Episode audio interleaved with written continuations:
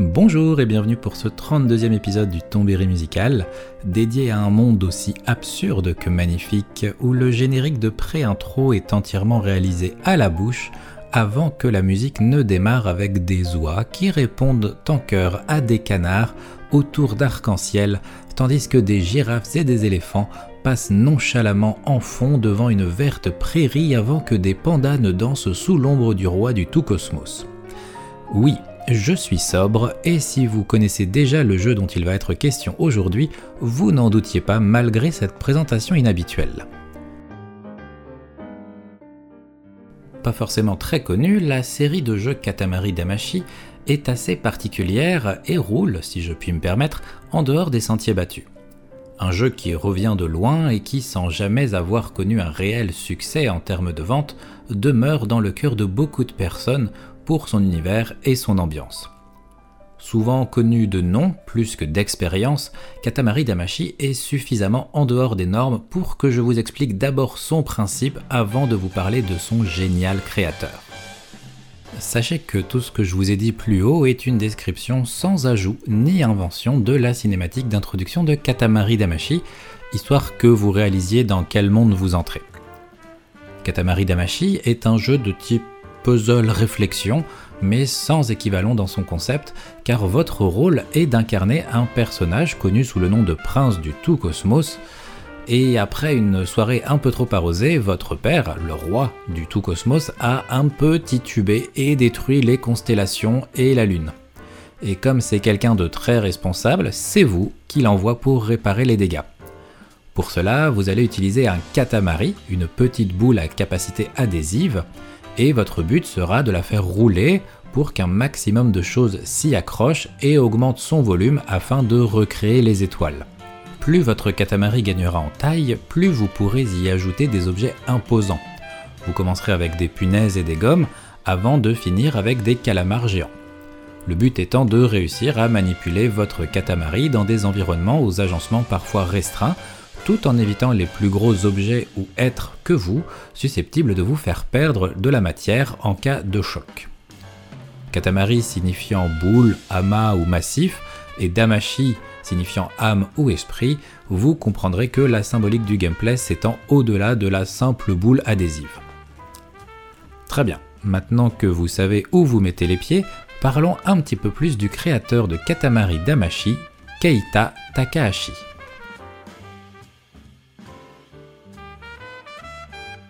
Né en 1975 à Kitakyushu, Keita Takahashi est très tôt bercé dans l'univers de l'art et de la création. Dès 5 ans, il se retrouve en parallèle de sa scolarité classique dans une classe d'art pour exprimer son imagination. Son intérêt pour le dessin et la construction, initialement par le bois, la poterie et le craft, le poussera au milieu de son adolescence à se destiner à une carrière d'architecte. Mais loin d'avoir pour ambition la création d'une nouvelle tour démesurée, Keita Takahashi s'intéresse davantage à la création d'habitats pratiques adaptés aux habitudes des familles japonaises modestes. Malheureusement pour lui, ses difficultés en mathématiques lui fermeront les portes de ses espérances dès le concours d'entrée. Heureusement, cependant, durant sa scolarité, il avait pu poursuivre son intérêt pour l'art en prenant des cours de sculpture, jusqu'à une certaine maîtrise qui lui ouvrira les portes de l'Université des Arts de Musashino. Le voilà désormais dans un établissement dont sont sortis diplômés Kenya Hara, le directeur artistique de la grande marque Muji, Yuko Shimizu, la créatrice d'Hello Kitty, et Satoshi Kon, le regretté mangaka et réalisateur japonais à qui l'on doit des merveilles comme Millennium Actress, Perfect Blue, Tokyo Godfather, Paprika et l'animé Paranoia Agent que je vous recommande chaudement. Durant son cursus, Keita Takahashi se remet beaucoup en question. Lui, ses créations et sa perception de l'art. Il réalise que son but n'est pas de faire des créations pourvoyeuses de discussions faussement élitistes et à l'accès limité. Il voulait créer quelque chose qui ne nécessite pas de se rendre dans un lieu particulier et unique pour être vu, et par-dessus tout quelque chose qui ferait sourire les gens et les éloignerait un instant de leur tracas quotidien. Enfin, son désir était d'exprimer via ses créations sa perception d'un monde interconnecté, fonctionnel et plein d'espoir. À sa sortie de la fac, fraîchement diplômé, il décide de tenter l'aventure du côté du jeu vidéo, devant le champ des possibles de ce média si particulier et son accessibilité. Nous sommes alors au milieu des années 90 et l'économie du Japon n'est pas au beau fixe avec une période connue sous le nom de décennie perdue faisant suite à l'éclatement de la bulle spéculative en 1991. Cette crise touche aussi l'industrie du jeu vidéo et beaucoup de gros studios comme Namco ou Konami décide de créer des sous-divisions de recherche et développement pour diminuer les coûts et ouvrir la porte à des créations moins onéreuses. C'est dans ce contexte que Keita Takahashi postule chez Namco pour un poste d'artiste 3D, lui qui n'a pas d'ordinateur et débarque avec l'intention de tout apprendre sur le tas. Pourquoi Namco? Parce que plus jeune, il avait été fasciné par ses expériences de jeu sur Tower of Druaga et Pac-Man, des titres qu'il décrit comme à la fois simples dans leur gameplay, mais très riches dans leurs possibilités. L'entretien d'embauche se déroula en trois parties, d'abord face à une première équipe où il lui fut demandé de présenter son portfolio et de réaliser quelques croquis sur des consignes de dernière minute. La deuxième étape se passa devant une équipe artistique de Namco pour évaluer ses capacités, ses attentes vis-à-vis du poste et sa capacité à s'intégrer à des équipes déjà en place. Et la dernière face à des représentants de la direction de Namco. Lors de ces trois entrevues, la même question revint à chaque fois. Sa vision et son avis sur les récents titres de Namco. Sa réponse sera trois fois la même les anciens jeux avec plus de personnalité, d'identité et d'humour, et les récents titres pourtant sujets à des retours positifs comme Tekken, Ridge Racer, Soul Calibur ou Tales of Fantasia ne ressemblent pas à des jeux Namco, s'éloignent de l'âme de la société de développement japonaise et l'humour des premiers titres s'est perdu au fil du temps. Si cette réponse soulève simplement l'étonnement et provoque la surprise lors des deux premières rencontres, elle clôtura assez rapidement ses espoirs lors de la rencontre avec les représentants de la direction, probablement moins enclins à recevoir ce type de critique lors d'un entretien d'embauche. Il faudra l'intervention, tel un Deus ex machina, d'un des membres de l'équipe créative présent lors de la deuxième entrevue pour demander à la direction de reconsidérer sa décision devant l'atypie et l'unicité de la personne qui venait de se présenter devant eux. C'est ainsi que Keita Takahashi se voit proposer une période de formation de 6 mois au sein de Namco pour apprendre à utiliser tous les outils de création artistique 3D du studio. Sur les deux derniers mois de sa formation, on lui demande de réaliser en binôme avec un programmeur, lui aussi en période d'essai et de formation, un petit jeu.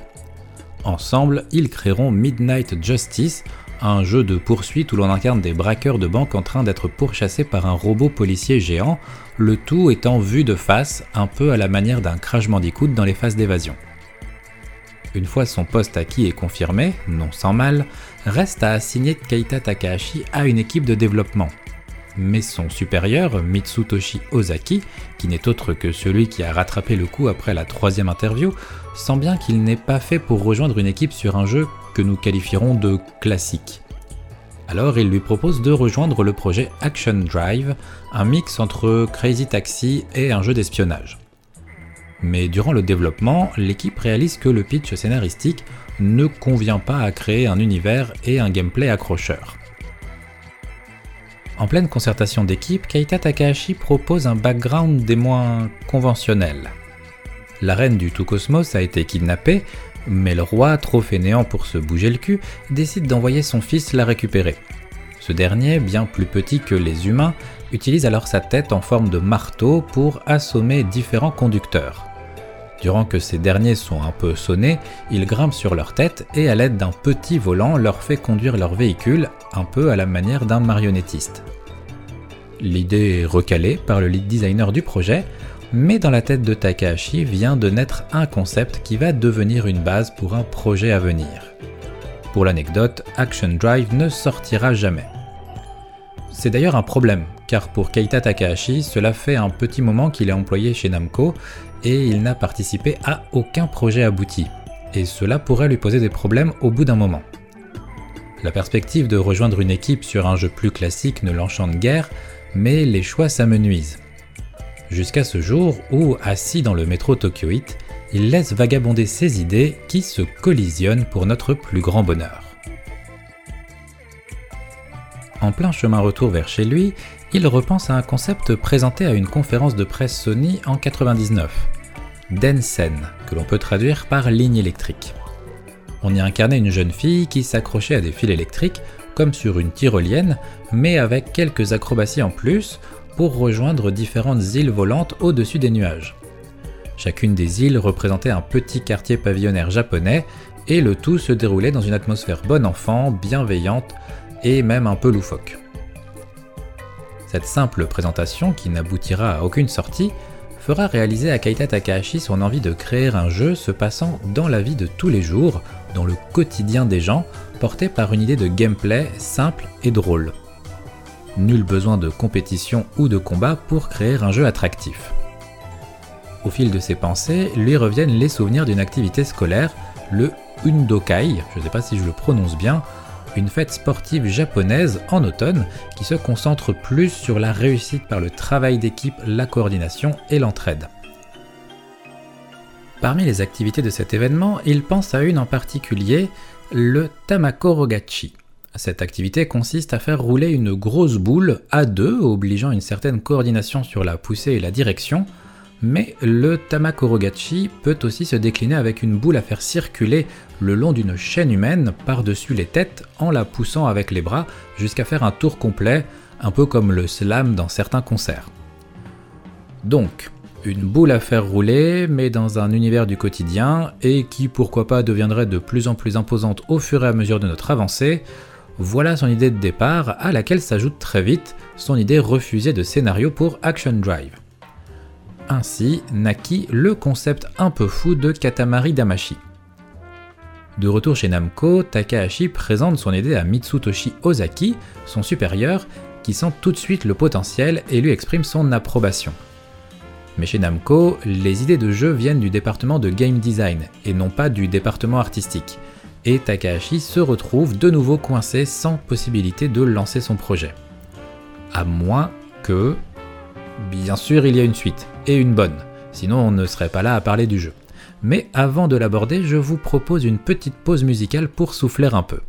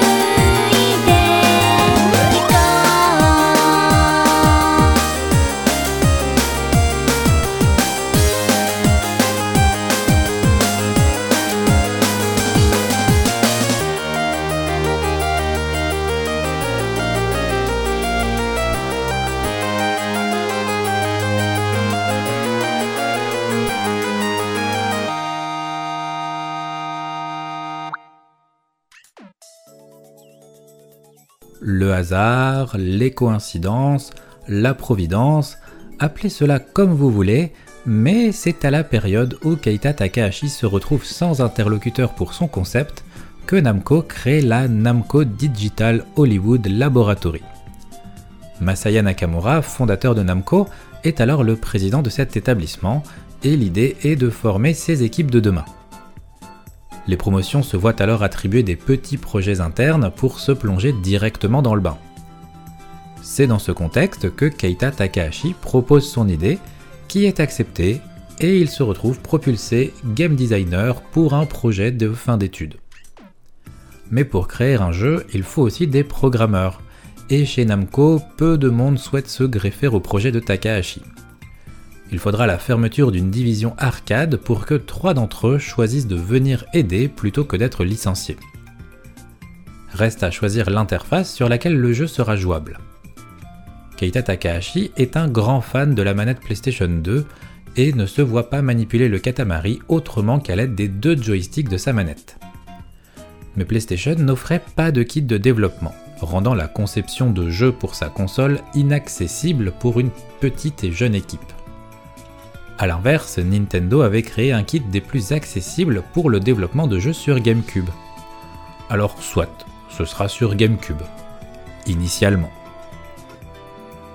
l'une des idées de Takahashi est de mettre un maximum d'objets du quotidien dans le jeu pour les ajouter à notre Katamari. Mais les capacités de la GameCube imposent de simplifier au maximum l'aspect visuel de manière très polygonale.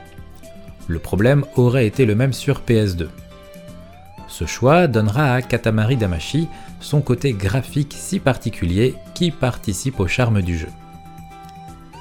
En moins de 6 mois, Takahashi et son équipe créent un prototype assez avancé pour être présenté au Japan Media Arts Festival. Les retours du public, des joueurs sont si positifs la direction de Namco donne son aval pour un développement prolongé en vue d'une sortie officielle sur console. Cerise sur le gâteau, le jeu sera finalement développé pour PlayStation 2. Mais cette partie, assez complexe, sera réalisée par un studio externe à Namco, Now Production, localisé à Osaka. Takahashi n'est pas exceptionnellement ravi à l'idée de refiler son bébé à un studio externe, encore moins celle de faire des allers-retours entre Tokyo et Osaka en tant que responsable du projet. Mais pour que son jeu prenne vie encore plus sur PlayStation 2, il est prêt à bien des concessions.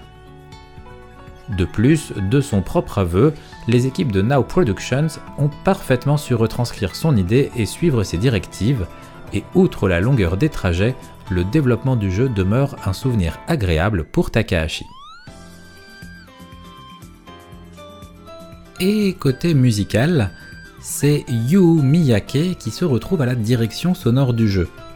Lui qui est chez Namco depuis quelques années déjà, ayant travaillé sur Tekken 3 Tekken Tag Tournament, Tekken 4 et Ridge Racer 5, et qui est probablement la meilleure personne possible pour ce poste. Si Keita Takahashi est atypique en tant qu'artiste et game designer, Yumiyake n'a rien à lui envier côté musical. La rencontre des deux fera des étincelles pour une OST complètement folle. Et pourtant, c'est par une idée qui ne verra pas le jour que naîtra leur collaboration. Initialement, Katamari Damashi devait avoir une bande-son adaptative, interactive, qui gagnait en intensité avec l'augmentation du volume du Katamari. Et inversement, en cas de renversement ou de perte de contenu, la musique diminuait. Mais le résultat obtenu, déjà complexe à réaliser, n'apportait en plus que peu de plus-value à l'expérience de jeu et l'idée fut abandonnée. La bande-son de Katamari Damashi ne sera donc pas adaptative, mais elle n'en sera pas moins qualitative. À l'image de Takahashi, Miyake trouve que les OST de jeux vidéo se morfondent depuis quelques années dans des stéréotypes, et il voit dans Katamari Damashi l'opportunité de secouer un peu tout ça, quand je vous disais que les deux s'étaient bien trouvés. Aidé par plusieurs compositeurs de chez Namco, Yu Miyake va proposer une idée pour le moins originale, créer une bande son uniquement en morceaux chantés. C'est d'ailleurs lui qui ouvrira le bal, puisque c'est sa voix que vous entendez au lancement du jeu. Oui, c'est lui qui chantonne a cappella le thème principal de Katamari Damashi. Sa géniale idée est de faire appel à plusieurs chanteurs et chanteuses ayant eu une certaine notoriété par le passé, mais étant tombés dans l'oubli depuis. Avec cette solution, l'OST de Katamari Damashi offrirait des voix connues du public sans pour autant avoir à casser sa tirelire, tout en conservant son côté atypique.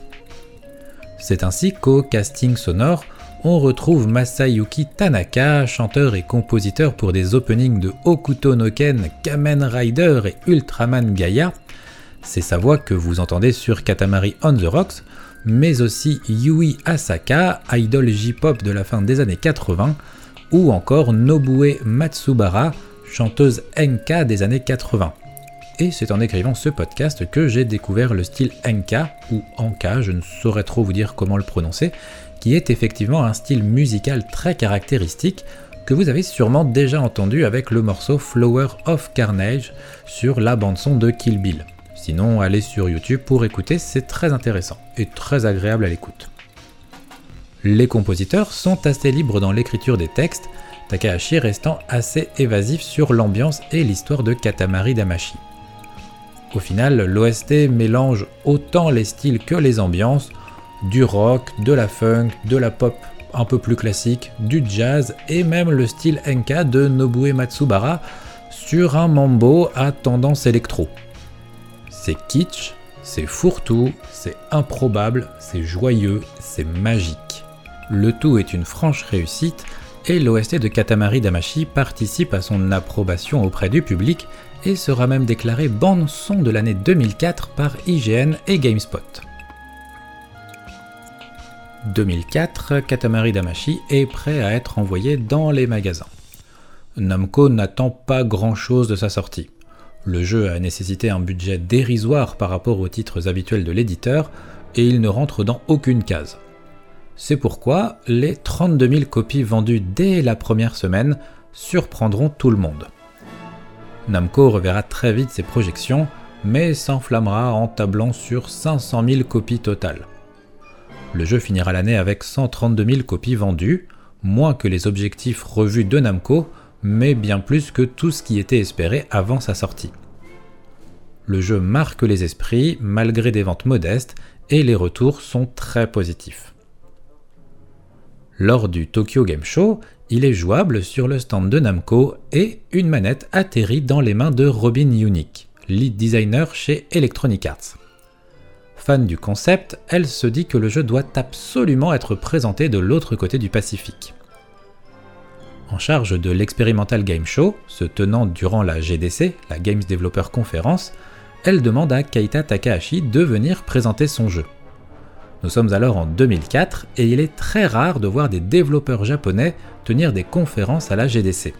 Mais Keita Takahashi accepte et débarque avec son t-shirt blanc où apparaît la mention rock'n'roll en grosses lettres, se baladant avec une petite ombrelle rose pour cocktail.